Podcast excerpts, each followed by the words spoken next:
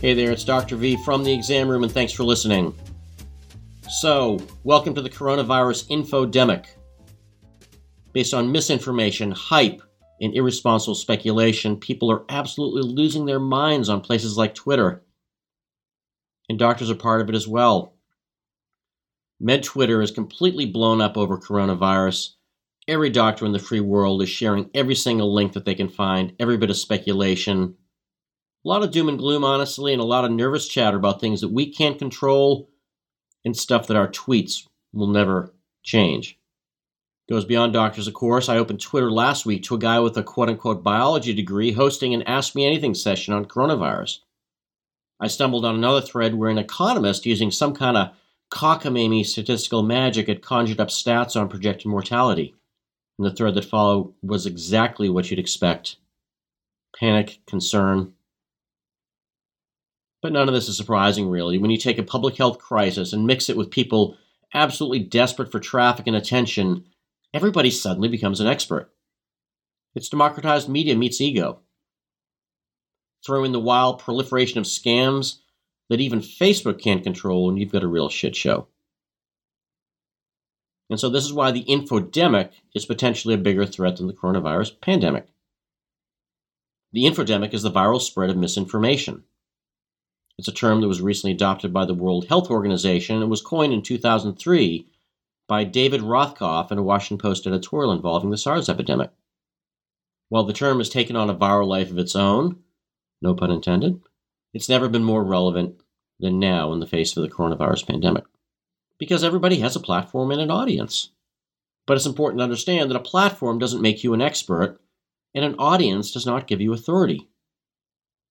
Play those last two sentences back if you need to.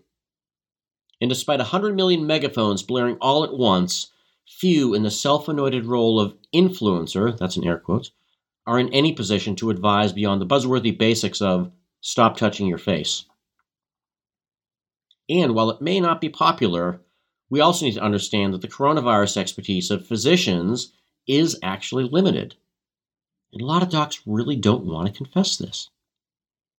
Of course, compared to the guy working his biology degree, I like to think that I bring greater authority to what I say and share as a doctor.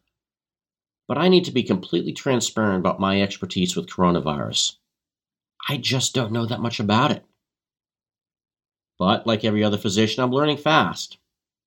In fact, most health professionals like myself understand only what the experts in virology, epidemiology, and public health help us to understand. And in all fairness, we do have the background to put it all together. Our expertise and the characteristics of this critter, however, is only as deep as what we read and listen. And that's okay for now, we're all learning. You know, I think situations like the coronavirus infodemic create the opportunity to think about how we should use and rely upon tools like Twitter. Personally, I'm uh, committed to kind of changing how I'm using Twitter for the conversation around coronavirus. In fact, I've come up with four basic rules that I'm doing and committing to during the course of the pandemic to minimize the information overload that I create.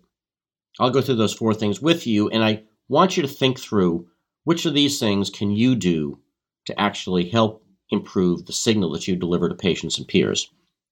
So the first thing is I'm I'm going to commit to avoiding the echo. I'm going to try to say things that haven't been said a thousand times. I think there's a lot of echo going on around coronavirus, and there's no reason for me to repeat things that have already been said. Secondly, I want to create value with what I share. Before I hit publish or send or tweet, I want to think about how does this tweet improve things for folks who are listening? How am I moving the chains? How am I making a difference? What am I adding? How am I adding value? Am I just listening to myself talk or trying to be cute? So I want to create value. Thirdly, I'm not going to politicize the coronavirus pandemic. I see this happening all around me and it's making me crazy. And honestly, there are a thousand things that I can think of that this administration could do better right now, but now is not the time to really bring that up. Finally, I'm going to listen more than I talk.